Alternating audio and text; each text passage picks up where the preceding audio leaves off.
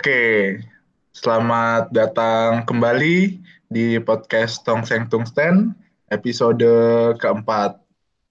Nah, seperti biasa di podcast kali ini gue nggak sendirian nih, gue ditemenin sama ada teman gue. Mungkin ya bisa kenalan dulu.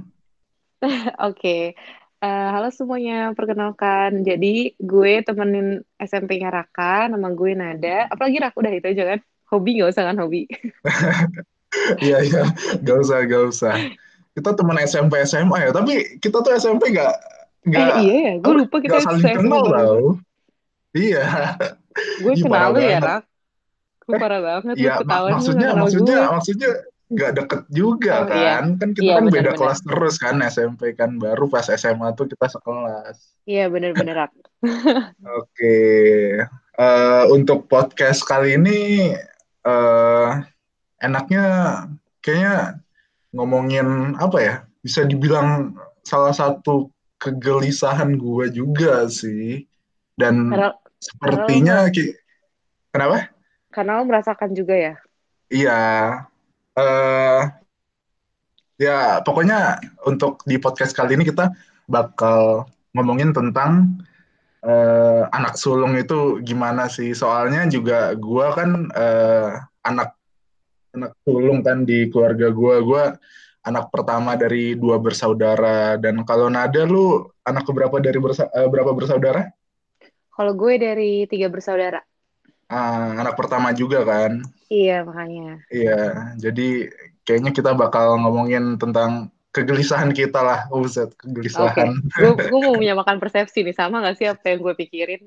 Gimana, gimana? Oh iya, iya, iya, oke. Okay. Terus kayaknya kita mulai dari mitos fakta tentang anak sulung kali ya? Boleh tuh, Rak. Oke. Okay. Uh, ini gue cari di internet sih, jadi I have no idea kredibilitasnya kayak gimana. Soalnya kan kita kan juga ini kan ngobrol-ngobrol aja, jadi we don't need, eh, we don't yeah. need that credibility. Tapi kalau menurut di internet tuh uh, salah satu sifat dari anak sulung itu mandiri. Nah, menurut lu gimana nih Nat? Kalau gue, ini kita mitos atau fakta kan? Iya. Kalau menurut gue itu fakta sih. Fakta ya. Mm-mm. Bisa dijelasin nggak kenapa fakta? Bentar gue nanya dulu. Kalau menurut ini fakta apa bukan? Menurut gue ya, kalau hmm. di diri gue sih ya jadinya fakta sih. Hmm, oke okay, oke. Okay. Kalau kata gue, kenapa soalnya tuh sebagai anak pertama kita tuh uh, hmm. jadi kan kalau gue sama adik gue kan bedanya nggak terlalu jauh ya rak. Gue kan bedanya hmm. cuma tiga tahun sama adik gue. Nah terus hmm. kalau misalnya pas gue lahir itu posisinya berarti gue belum belum yang gede-gede banget kan. Maksudnya gue yeah, masih betul anak umur usia, usia 3 tahun terus gue udah punya adik lagi gitu dan hmm. sedangkan posisinya waktu itu tuh uh, bokap gue itu masih sekolah dan hmm. nyokap gue itu kerja gitu loh. Dan, jadi gue di hmm. sini kayak selalu gue bahkan masih ingat gitu waktu gue mas waktu gue kecil tuh gue selalu kayak dicokokin kata-kata kayak kamu tuh harus jagain adik kamu kalau misalnya Uh, kan gue manggil nyokap gue Umi ya. Kalau misalnya Umi lagi kerja, uh. kamu harus jagain. Jadi uh, gue sama adik gue sering dibawa ke tempat kerja nyokap gue, terus gue yang jagain adik gue. Terus jadi, padahal gue sendiri juga masih kecil gitu loh posisinya. Jadi gue di sini harus kayak belajar untuk uh, jagain adik gue, tapi di sisi lain gue juga harus kayak uh, tahu diri gue tuh harus gimana gitu. Makanya di, di situ yang bikin gue kayak dibilang mandiri mungkin ya. Cuman ya ya nggak selalu mandiri juga sih gue. Kalau menurut tuh gimana, Rak? Iya iya. Kalau gue sih untuk mandiri ini sih eh, contoh kasusnya sih ketika gue nggak se apa ya, gue nggak nggak dari early ketika gue masih anak-anak sih, tapi ketika waktu itu gue ingat uh, ketika gue SMP gitu, SMP terus di uh, orang tua gue kan uh, ke apa naik haji gitu kan, terus jadinya hmm, untuk urusan-urusan rumah gitu diserahkan ke gua dan gua harus manage gimana uh, gimana uh, ya supply ada yang ada di rumah dan lain-lain dan itu sih menurut gua mem, apa memberikan sifat iya. mandiri ke gua sih walaupun kita juga nggak tahu ya gimana apakah sehat gitu memberikan tanggung jawab ke yeah, iya, ke anak yang masih well gue rasa belum ngerti apa-apa gitu ya.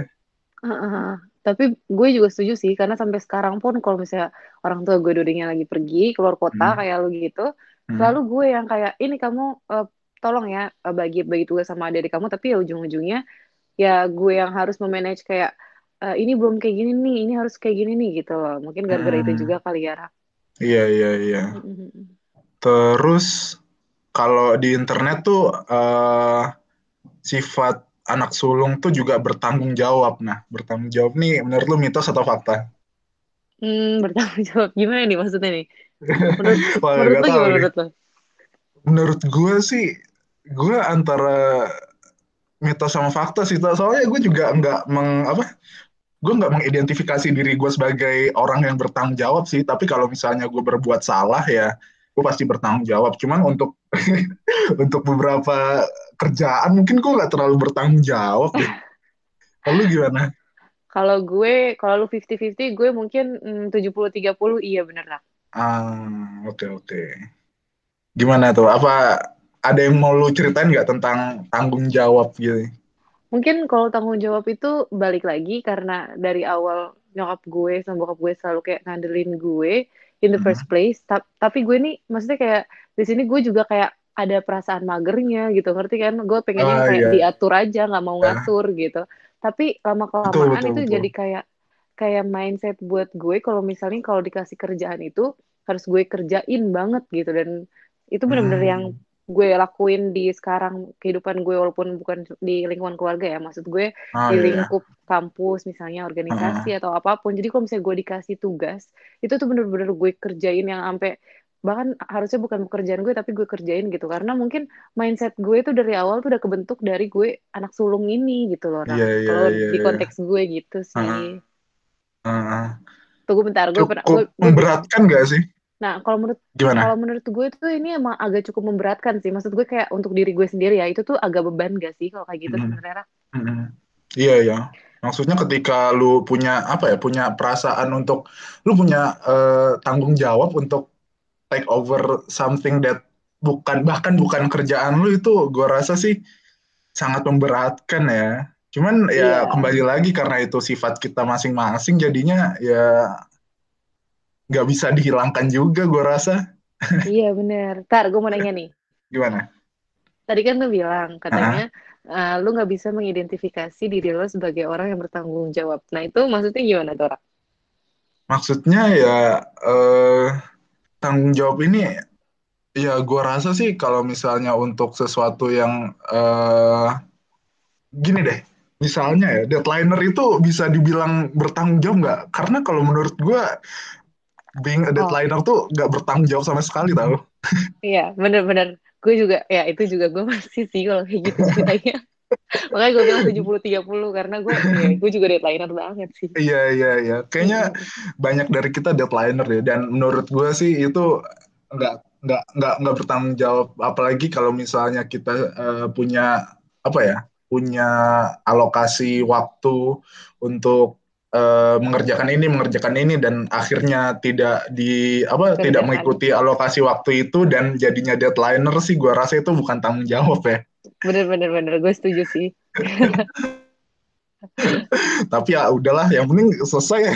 Yang penting kelar kan? Selesai kerjaan. iya benar benar benar jangan ikutin guys. Terus ini menurut internet hmm, kita anak sulung juga keras kepala nih Gimana menurut lu, Nat? Kalau keras kepala di gue 50-50 sih. Hmm, gimana tuh? Kenapa bisa 50-50? Karena gue orangnya, um, apa ya, gue tuh lebih ke, nggak, mm, gimana ya, gue tuh keras kepala, tapi gue nggak mau timbul perdebatan. Ngerti nggak maksud gue? Jadi, oh, sama banget sih. Iya kan? Kayak gitu loh. Lo ya, juga ya, kayak ya. gitu, Rak? Uh, uh, tapi gue mengidentifikasi gue sebagai keras kepala, walaupun gue nggak mau perdebatan ya. Mm-mm, kenapa tuh? Kenapa lu bilang lu keras kepala? Karena uh, ya emang pada dasarnya ya gue kalau misalnya punya uh, sebuah stance atau pijakan gitu tentang hmm. apa yang gue pikirkan tentang sesuatu ya gue cenderung uh, konservatif untuk me, apa tetap ini loh harusnya kayak gini harusnya kayak gini kecuali kalau misalnya ada sebuah uh, alternatif yang emang benar-benar iya nih kayaknya bisa uh, diikutin deh alternatif ini tapi kalau hmm. misalnya alternatifnya itu masih setengah-setengah gitu ini hmm. konteksnya organisasi ya soalnya wah kepala banget sih gue di situ ya pokoknya kalau misalnya alternatif itu masih setengah-setengah uh, hmm. konsepnya belum tidak jelas jadi gue cenderung udahlah gini aja gitu kalau lu gimana kenapa bisa 50-50 kalau gue mungkin ini uh, bukan kayak dalam konteks anak sulung ya mungkin ini kepribadian juga ya Rak. ada kayak mm -hmm. andil kepribadian juga di sini karena gue ngerasa gue tuh orangnya keras kepala ketika gue, apa yang gue mau itu benar-benar yang gue mau gitu. Misalnya gue mau A ya gue harus A gitu. Tapi kalau misalnya ada orang yang tiba-tiba menginterupsi kemauan gue, dibilang katanya, Nat kayaknya bagusan hmm. yang B deh. Kayaknya yang B ini lebih kayak gini-gini dengan kata-kata yang mungkin bisa bikin gue percaya karena pada dasarnya gue juga orangnya gampang percaya ya. Jadi gue hmm. jadi gue lunak sendiri gitu loh. Ngerti sih? Ah, iya iya iya paham paham paham paham. Iya sih ya sama sih sebenarnya ya Iya, kurang iya, lebih iya. sama. Kurang lebih sama yeah. sih sebenarnya. Berarti gue ber uh, juga keras kepalanya 50-50 kali ya? Mungkin, mungkin. Gak tahu gue, lo yang ngerasain. iya sih, gue yang ngerasain sih kenapa gue nanya ya. Oke, okay. kita lanjutin aja. Terus katanya si anak sulung ini bijaksana. Menurut lu gimana? Gue nggak bisa menjustifikasi diri gue bijaksana sih, Rak. Tapi kata teman-teman gue yang curhat sama gue, cia ilah. Banyak teman curhat nih, gokil. Gak tau rak, tapi maksudnya teman-teman gue bilang katanya kalau uh, ngobrol sama gue tuh yang gue kasih solusinya make sense. Mungkin itu bisa dikatakan bijaksana. I don't know. Menurut lu gimana? Iya, menurut gue itu bisa sih dikatakan bijaksana sih. Tapi kalau misalnya gue dikatakan bijaksana, gue juga nggak tahu sih apakah gue bijaksana atau enggak. Soalnya kadang-kadang juga uh, apa ya? Apa yang gue kadang-kadang juga mempertanyakan apa apa yang udah gue berikan apa yang udah gue uh, lakuin apakah itu uh, apa ya? Apakah itu sesuatu yang benar gitu? Jadi untuk term bijaksana ini kan bijaksana kan uh, contohnya kita memberikan advice yang benar atau enggak tapi gue sering mempertanyakan siapa yang gue lakukan apakah uh, dan advice yang gue berikan apakah itu sesuatu yang benar atau enggak. Cuman kalau misalnya dulu sih ya gue sering dibilang bijak sih walaupun nggak tahu gue gue nggak merasa bijak sih sumpah. Enggak rak. Kalau menurut gue lu bijak sumpah. Kenapa tuh? Karena apa ya uh, yang lokasi mungkin kalau gue ya kalau gue tuh ngasih saran uh, solusi tapi ada juga kayak main feelingnya juga jadi kayak uh, apa ya kurang kadang-kadang tuh orang-orang tuh nggak masuk sama solusi gue juga gitu nggak hmm. selalu kayak oh saklek nih yang ada omongin bener nih gitu karena kalau hmm. yang gue rasain kalau misalnya gue cerita ke lo lo tuh ngomongnya hmm. dari sisi logikanya gitu loh walaupun sebenarnya kayak lo tahu yang salah dan yang benar tapi lo uh, lurusin dari, dari sisi logikanya jadi kayak yang tadinya gue mau blind eye aja nggak mau nggak mau kayak ngelihat ke arah situ lu malah kayak menyadarkan, woi ini nih yang harus yang harus lu lihat tuh di sini gitu loh. Oh. Makanya gue bisa bilang lebih bijak, ngerti gak sih? Hey, thank you loh Nat.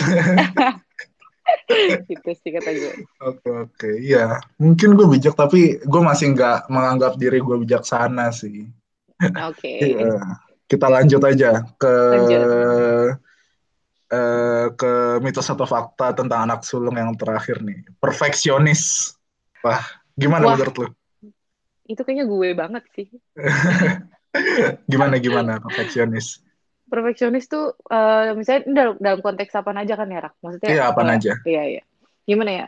Uh, gue tuh orangnya ya gue perfeksionis sih kayak gak ada kata lain untuk mendeskripsikan itu gitu. Jadi misalnya gue mau gue harus kayak ngerjain ini, gue harus uh, eh, gue punya standar sendiri gitu. Makanya gue kalau misalnya mengerjakan sesuatu yang sebenarnya orang tuh bisa ngerjain 15 menit gue hmm. bisa ngerjainnya dua jam sendiri gitu loh. Wow sebuah dedikasi ya.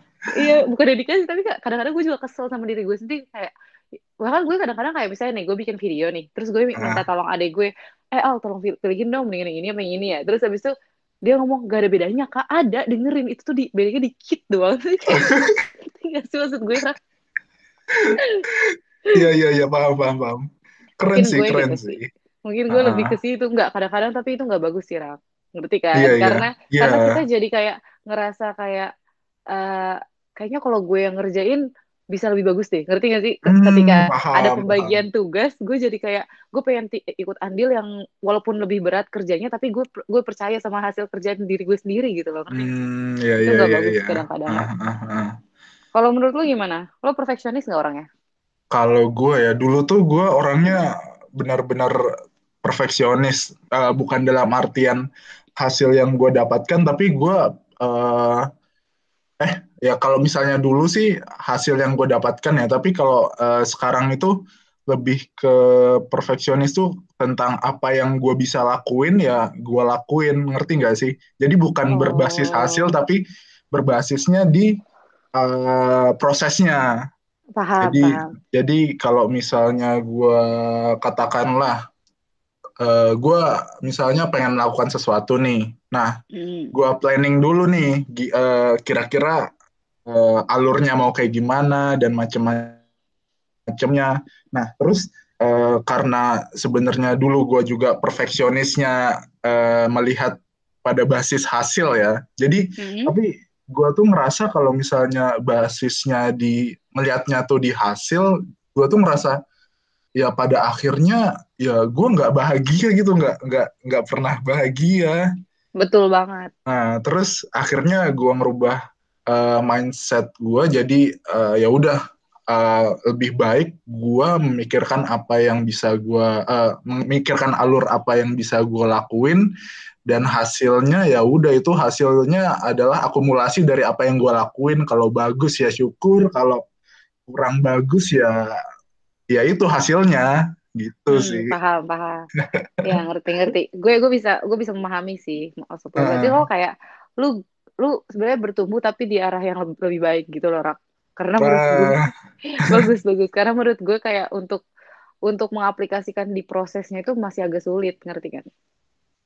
Iya, iya, ya Iya paham sih. kan? Ya, gue juga kesulitan sih dulu. Maksudnya, ya Hmm. di eh, lingkungan yang, ya secara general lingkungan melihat hasil nggak sih? Iya, benar itu dia.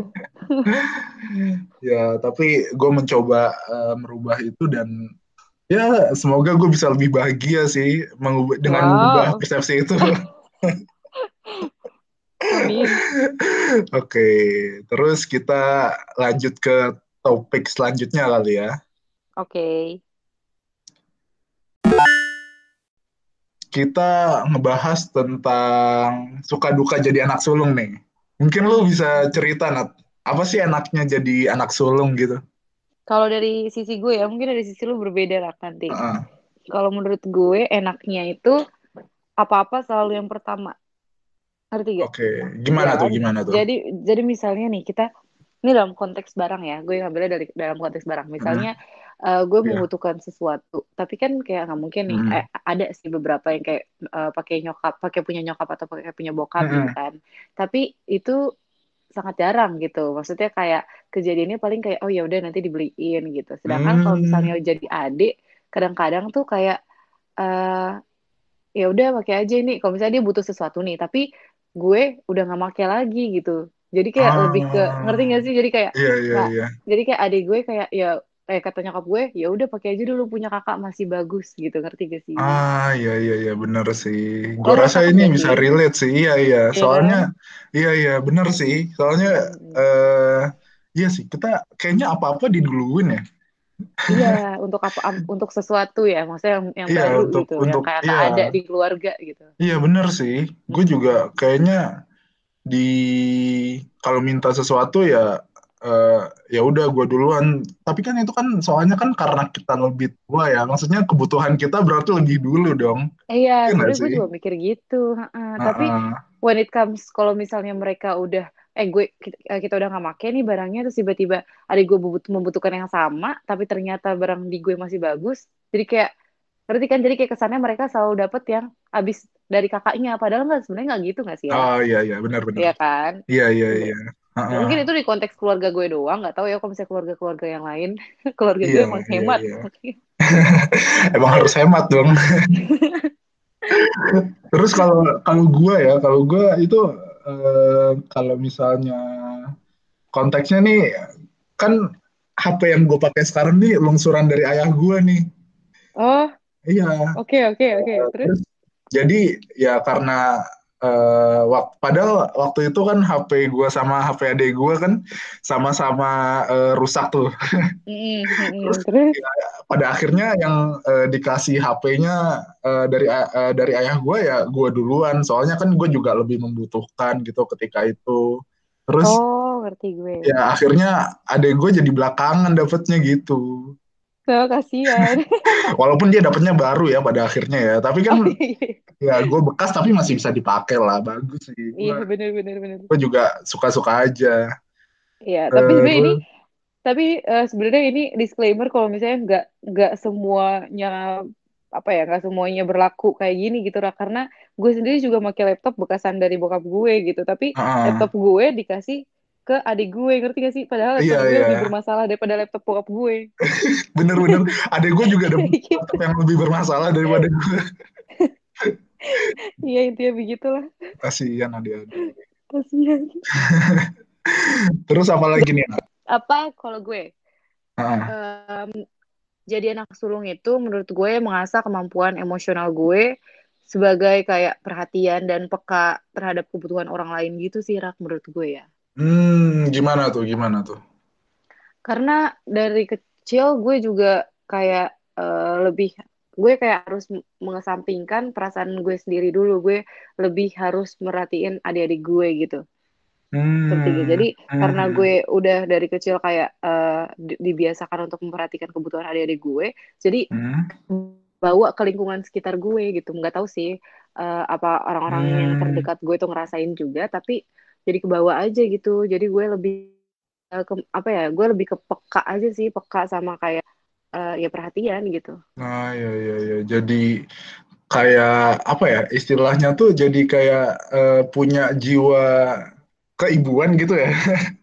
Waduh agak berat ya agak berat. Tapi ya agak berat. mungkin bisa mungkin bisa dikatakan kayak apa ya kayak lebih uh, peduli kali ya. Nah, lebih peduli lebih ah, Oke oke. Okay. Ngerti kan maksud gue sekarang? Nah. Ngerti ngerti ngerti.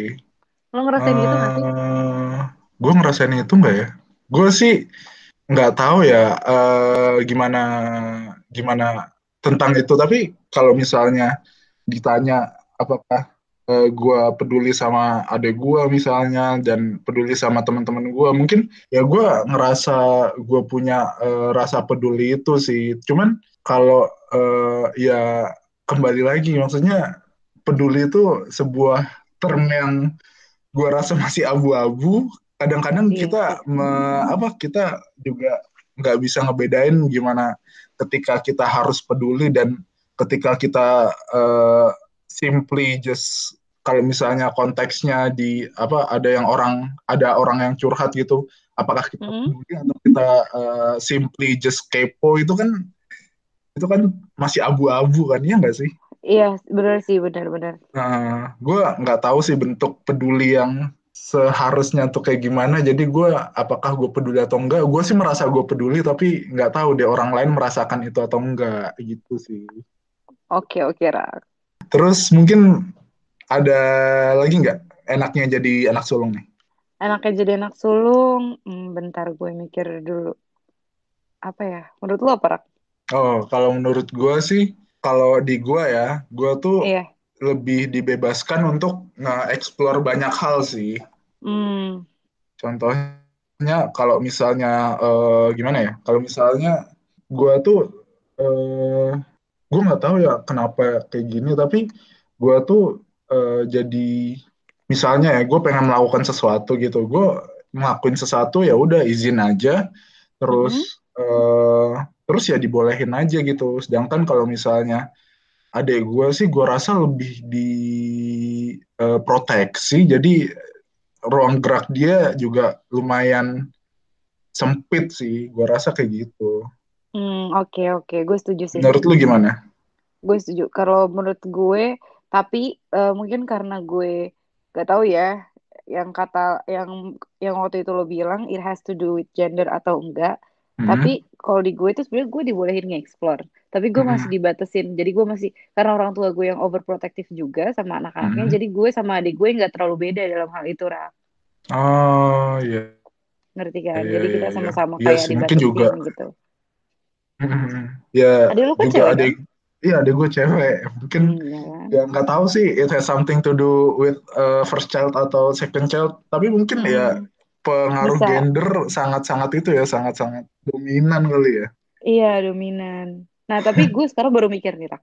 Apalagi Gimana? yang yang yang jadi suka jadi anak sulung. Suka duka kan ini sukanya kan. Iya. Uh. Yang jadi suka jadi anak sulung itu uh, menurut gue ya, kita tuh belum ada pembanding. Uh ngerti gak? Bung ah, Jadi, okay, okay, okay. jadi uh, gue mau cerita dikit nih. Jadi kan waktu hmm. itu gue waktu lulus SM SD mau ke SMP itu kan ya hmm. ya nilainya ya nilainya cukup lah tapi yang nggak bagus-bagus hmm. banget gitu kan kita nggak usah hmm. sebut merek ya misalnya ada dua SMA SMP yeah, SMP, SMP yang satu lo tau lah pasti yang lebih bagus dari SMP kita yang dulu ya kan nah, oke okay. gue disuruh masuk situ tapi oh. kenyataannya nilai gue nggak bisa kan nilai gue nggak cukup nah hmm. jadi gue uh, ya udah gue masuk SMP yang B nah terus pas adik gue mau ke SMP dia udah ada pembanding gitu hmm. ngerti gak sih jadi nyokap gue tuh kayak uh. kak kamu harus masuk sini gitu karena kakak kamu di sini jangan turun gitu ngerti gak sih ah iya iya iya paham gitu, banget sih gue,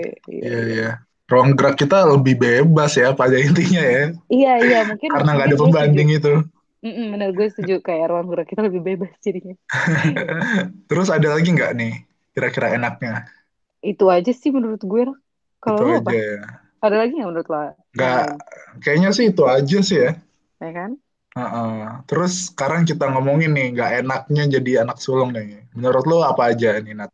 Kalau nggak enaknya yang pertama itu harus selalu ngalah maksudnya ngalahnya bukan kayak barang atau yang tadi gue eh, yang gue sebutin di pertama tapi kayak hmm. lebih ngalah emosional gitu loh lebih ngalah kayak uh, kalau misalnya adik gue adik gue sama gue berantem pasti kayak kamu tuh lebih tua gitu ngerti gak sih pasti selalu ada kata-kata itu gitu loh. Hmm, oke oke oke. Gue nggak kepikiran itu sih tapi kayaknya bener deh. Sumpah, kalau menurut gue ya ini dalam konteks kehidupan gue kayak gitu. iya iya sih, kita ya disuruh selalu ya lebih ngalah lah ya intinya ya hmm, kayak lebih ngalah. Padahal sebenarnya dia yang salah gitu ngerti gak sih maksud gue? Iya iya iya. Bisa bisa dipahami sih. Mm tapi ya mungkin persepsi orang tua gara-gara kita jatuhnya lebih tua terus harus lebih bijak kali ya. Padahal kan nah, kita kan itu, kan juga itu. kita kan juga masih anak-anak gitu. Iya ya, bener banget Raf bener banget sumpah. Ya ya jangan expect sesuatu lah dari anak-anak. Kita masih iya. bertumbuh dong. Kita masih belajar juga gitu kan. Kadang-kadang gue iya. kayak suka gue kayak suka sedih aja gitu. Kayak ya kan di sini gue juga masih belajar gitu ngerti kan? Hmm, gue nggak bisa paham, dituntut paham. selalu bener ngerti kan? Jadi kayak iya. Mungkin karena orang tua tuh selalu mikir kayak anak pertama harus bisa semuanya anak pertama harus mandiri anak pertama harus bijak gitu loh hmm. jadi kayak jadi kayak ya yang tadi gue bilang gitu jadi kayak semuanya tuh dilimpahkan ke anak pertama gitu soal-soal yeah, kayak yeah. perasaan gitu. iya sih, bener banget sih.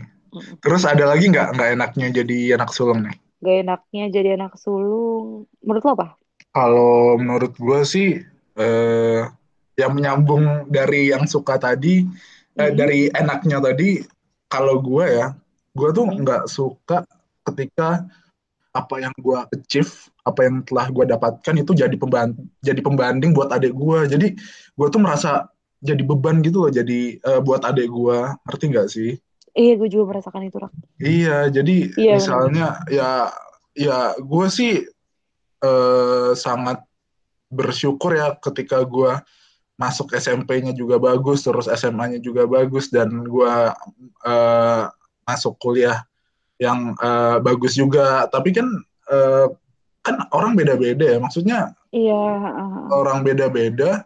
Terus ketika padahal gue dan adik gue itu benar-benar orang yang sangat berbeda ketika uh, ketika gue dijadiin landasan buat ini nih yang namanya sukses gue sangat kasihan sih sama adik gue karena gue juga ngebantuin kalau misalnya konteksnya untuk masuk uh, eh, SMA dan masuk kuliah kan gue kan juga ngebantuin dia kan buat pendaftarannya dan lain-lain.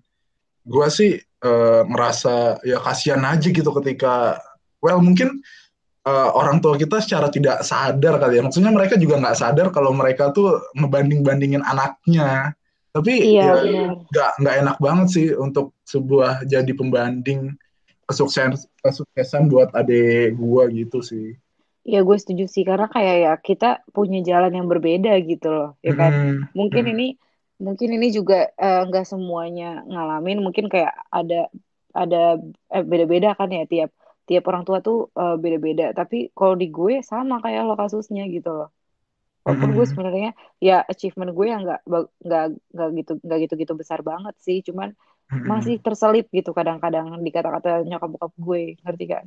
Iya iya paham paham banget hmm. sih dan gue juga nggak suka gitu loh karena hmm. gue gue sendiri nggak suka dibandingin iya ya kan? iya sih kayaknya nggak ada deh orang yang suka dibandingin deh iya kan gitu terus ada lagi nggak nggak enaknya jadi anak sulung nih Gak enaknya tuh kayak gak tahu ya gue ngerasa kayak ini berhubungan sama yang tadi sih berhubungan sama statement kayak uh, jalan kita belum belum ada yang apa ya maksudnya kayak kita tuh di, dikasih kebebasan untuk mengeksplor tapi di sisi lain kayak kayak di punggung kita tuh ada beban gitu loh beban untuk tuntutan menjadi kayak karena nyokap bokap gue yang selalu uh, dari kecil tuh mendoktrin gue anak pertama tuh harus jadi tuntutan dan contoh buat adik-adiknya jadi hmm. itu kayak jadi kayak itu tuh menurut gue agak beban di gue ngerti kan karena kalau misalnya ah. gue karena kalau misalnya gue jatuh sedikit gue selalu kayak dibilang kamu masih punya adik dua lagi loh gitu ngerti gak sih ah, jadi kayak iya, iya, iya. Uh, uh, jadi gue kayak langsung kayak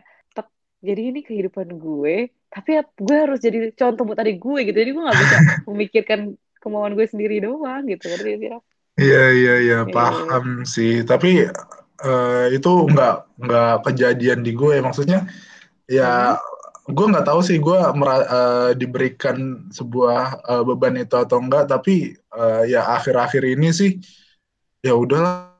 Gue ng nganggap kalau misalnya kehidupan gue ya kehidupan gue aja. Maksudnya ekspektasi orang kita nggak bisa ngatur. Jadi hmm. lebih baik sih gue nggak memikirkan apa yang orang ekspektasikan dari gue sih. Gue lebih fokus ke apa yang gue bisa lakuin sih gitu. Karena sumpah itu. Itu sebenarnya bagus sih. iya sebenarnya apa yang kita ya harusnya kita bukan apa kita hanya bukan hanya memikirkan ya tapi kita lebih fokus ke apa yang bisa kita lakukan gak sih daripada apa yang nggak bisa kita ubah yaitu uh, uh, persepsi orang-orang gitu sih menurut gue bener sih rak. Karena kayak ya itu itu state of mind yang di mana gue belum bisa nyampe situ gitu mikirnya berarti kan gue tuh masih terlalu hmm. sibuk memikirkan apa yang orang pikirin tentang gue tentang iya, iya, harapan-harapan yeah, yeah. dari orang lain ke gue gitu loh. Tapi harusnya harusnya kita berpikir ke situ sih, Rak. Iya, iya, iya. Ya, kan, ya hidup adalah proses, Nat. Iya. Jalanin aja. Terus ada lagi nggak nih? Kalau gue sih kayaknya secara overall itu sih, Rak. Itu ya. Oke. Okay, hmm, okay. Lo ada lagi nggak menurut lo? Iya sih, gue rasa itu udah cukup deh. Ya kan, udah kayak mewakili gitu kan. Walaupun sebenarnya nih ya, sebenarnya kita uh, gimana ya setiap keluarga itu pasti punya anak pertama dan kita itu jadi anak sulung bukan yang pertama maksudnya kita eh, kita dan orang lain tuh juga merasakan yang sama gitu yeah, jadi yeah. emang nggak semua anak pertama ini memiliki pengalaman yang sama gitu hmm. ya kan benar kan yeah, benar, tapi benar, mungkin benar. ini uh, mungkin ini menurut gue kayak agak karena gue sama lo kan gue tadinya mikir nih persepsi hmm. gue sama Raka tuh mirip atau beda sih gitu kan. Walaupun sebenarnya yeah. kita ada yang beda, tapi ternyata masih sejalan juga pemikirannya gitu. Iya iya benar benar ya kan? benar benar. Gue sih mikirnya gitu, tapi ini nggak bisa jadi patokan. Oh anak sulung ternyata kayak gini gini gini gitu, itu nggak bisa Rak, menurut gue. Iya sih, iya sih. Terus mungkin ada hal-hal lain lagi nggak yang pengen lu omongin ke teman-teman semua nih? Oh, kalau yang gue pengen omongin ya, karena kayak hmm. kan kita tuh manusia nggak pernah puas ya pada dasarnya ya. Jadi kayak hmm. adik gue tuh suka ngomong hmm. kayak enak banget sih kak dari kakak selalu dibeliin duluan gitu kan. Padahal yang benar yeah. kata tadi, karena emang kita lebih tua gitu ya. Jadi kebutuhan kita emang lebih duluan daripada mereka. Tapi kayak sebenarnya tuh ada plus minusnya juga. Jadi jadi anak pertama, anak tengah maupun anak bungsu itu tuh pasti ada plus minusnya jadi kayak ya udah kita syukurin aja dan jalanin aja gitu toh semuanya juga punya bebannya masing-masing ya nggak sih Gaya Oke. banget ya sih gue ngomong. Bener, bener, bener, bener. Ya, ya kita kita hidup sih emang punya beban masing-masing sih. Ya, itu Mm-mm. sangat, sangat benar menurut gue. Jadi ya udah sih, mungkin bisa dijalanin aja. Ya Gak kan, ada, iya nggak ada advice lain sih selain jalanin aja ya nggak sih? Bener. Terus kayak kan kita kan juga ya ya despite of all kita kan juga satu keluarga gitu loh. Jadi kan pada akhirnya Hmm, juga ya ya namanya keluarga gitu loh. Walaupun kayak ada selek anak sulung, anak bungsu atau apa pun itu, tapi nanti pasti pertengahannya tuh insya Allah tuh ada gitu kalau misalnya emang kita mau ngasih effort ya kan. iya, iya, benar-benar, benar banget Hmm. sih. Terus nih pertanyaan terakhir nih, jawab Apa ya atau tidak aja ya Nat. Ah, ah, Enak nggak sih jadi anak sulung? enak. Oke, oke. Menur- menurut lu gimana? Enak gak? Menurut gue Enggak enggak. lagi. Iya. Tuh? Tapi ya kembali lagi ya eh, Oh, persepsi orang-orang. Oke, gua rasa untuk podcast di episode kali ini bisa dicukupkan kali ya sampai eh, saat ini dan banyak insight-insight yang gue dapatkan sih dari eh, ngobrol-ngobrol kita ini. Nat, terima kasih ya Iya kak udah kan? jadi eh, jadi narasumber gue. Iya, makasih juga loh, Rak. Gue juga. Ya, seru kan kalau bikin podcast kayak gini? Seru sih, jadi kayak, oh ternyata pikiran orang kayak gini, pikiran gue kayak gini gitu sih. Gue lebih ke, gue kayak lebih mendapatkan informasi baru aja sih, Rak. Iya, iya, iya, iya. Dan gue harapkan ada sesuatu yang eh, teman-teman dapatkan juga sih dari ngedengerin podcast ini. Yap, Eh, Oke, gue rasa sampai sini aja episode kali ini. Gue Raka pamit gue nada cabut. dan sampai jumpa di podcast berikutnya. Bye-bye. Bye.